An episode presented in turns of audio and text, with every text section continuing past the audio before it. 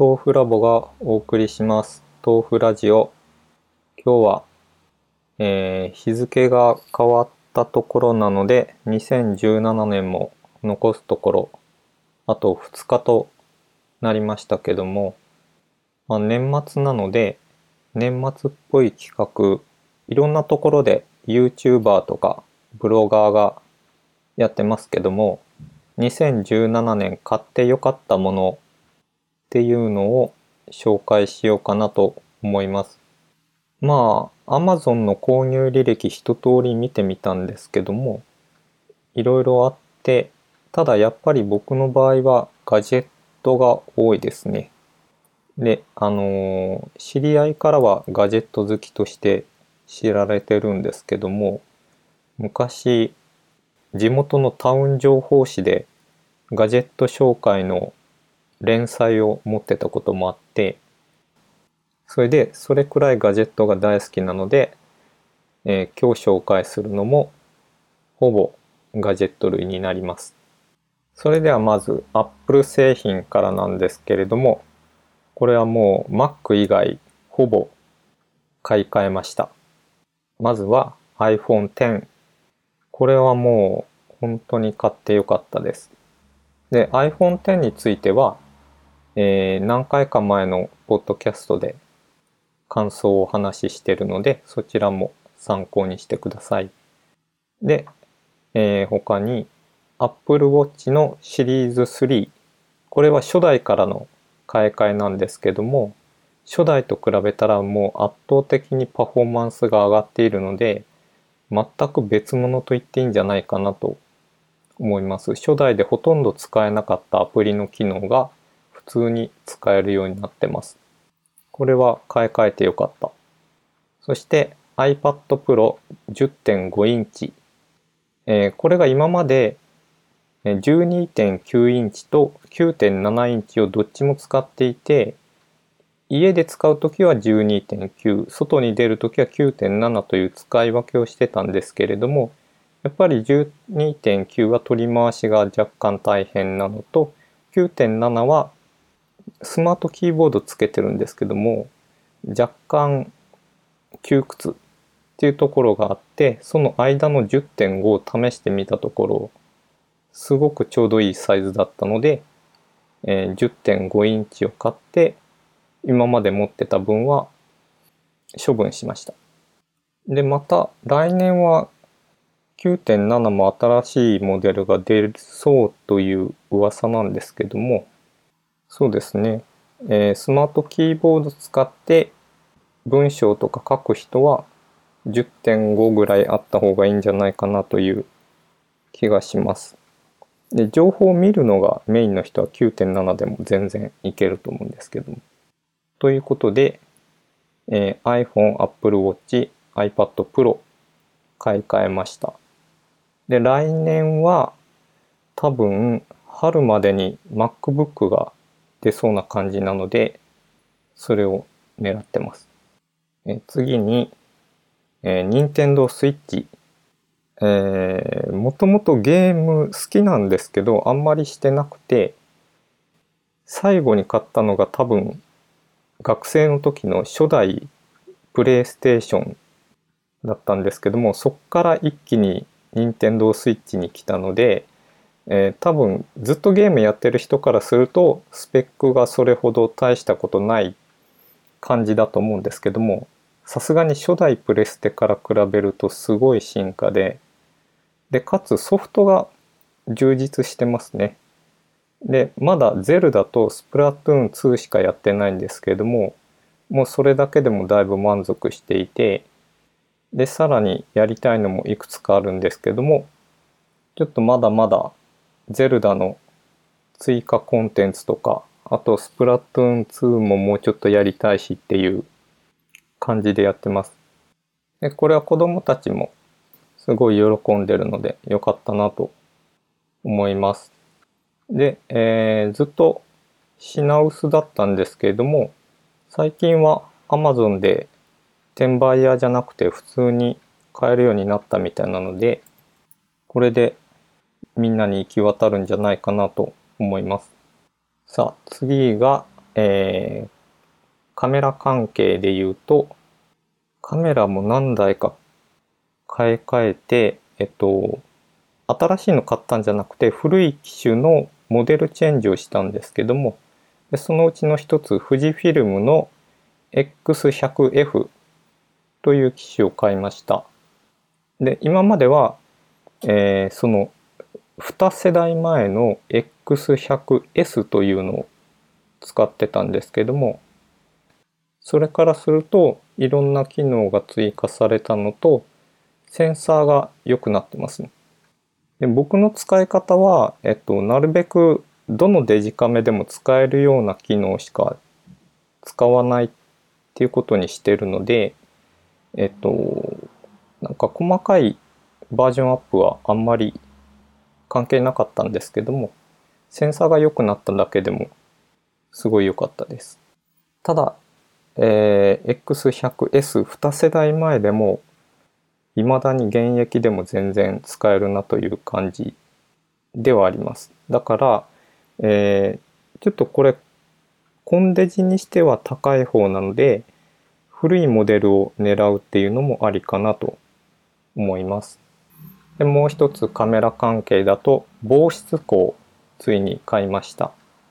で防湿庫は、えー、梅雨に入る直前ぐらいに買ったんですけれども、えー、今までは除湿剤とかで対処してたんですけど防湿庫の安心感が素晴らしいもうこれに入れとけば大丈夫だろうっていうのがすごく安心できて今持ってる機材がギリギリ入るぐらいにしておいたんですけどもっていうのがちょっと大きめの防湿庫を買うと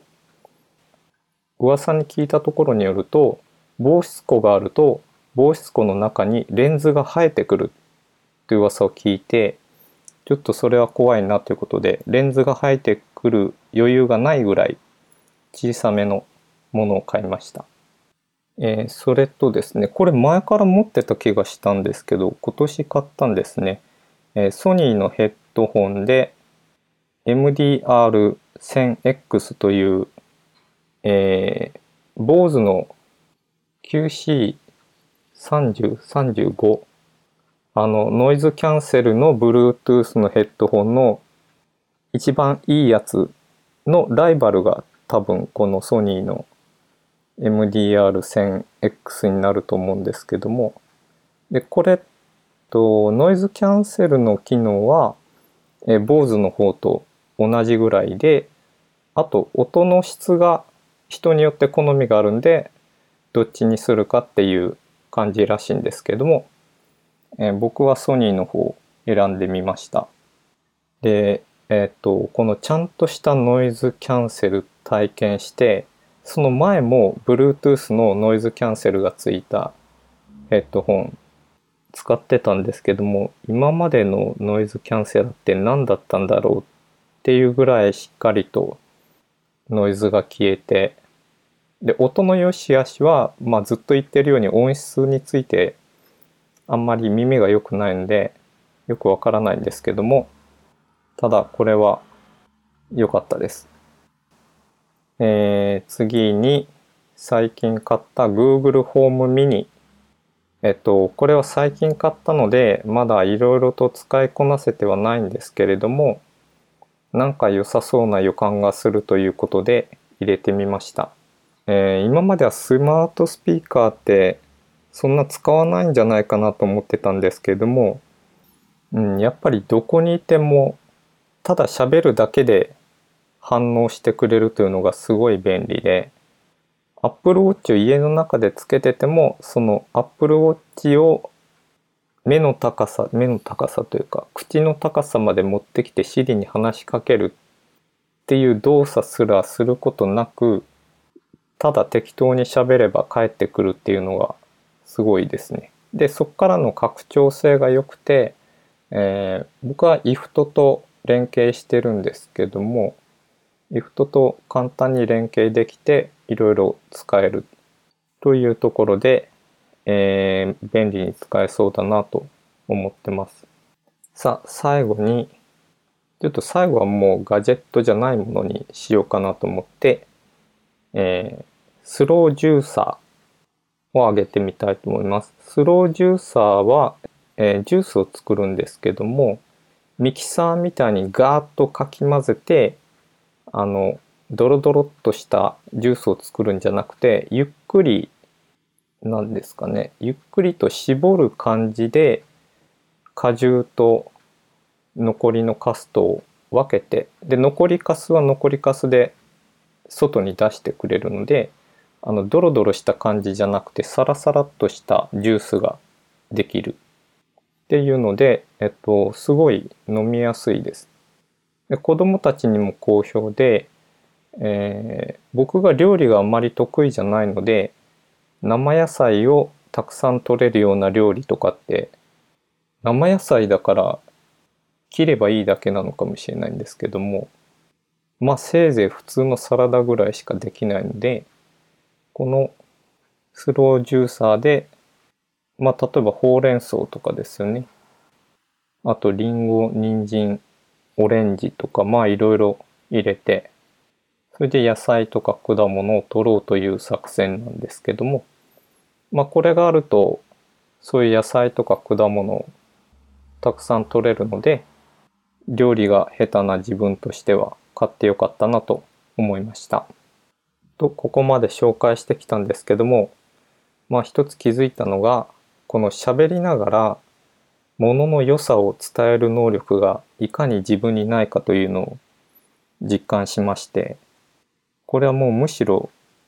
文章書く方がまだ得意なのでブログに書いた方がいいんじゃないかなという気がしてきました。けどもう喋ったからちょっと満足もしたな。というわけで、えー、2017年買ってよかったもの、いろいろ紹介してきたんですけれども、まあ、あえて一番を決めるとしたら iPhone X かなという気がしてます。まあ、普段一番使うので、一番使うものが一番快適に使えるのが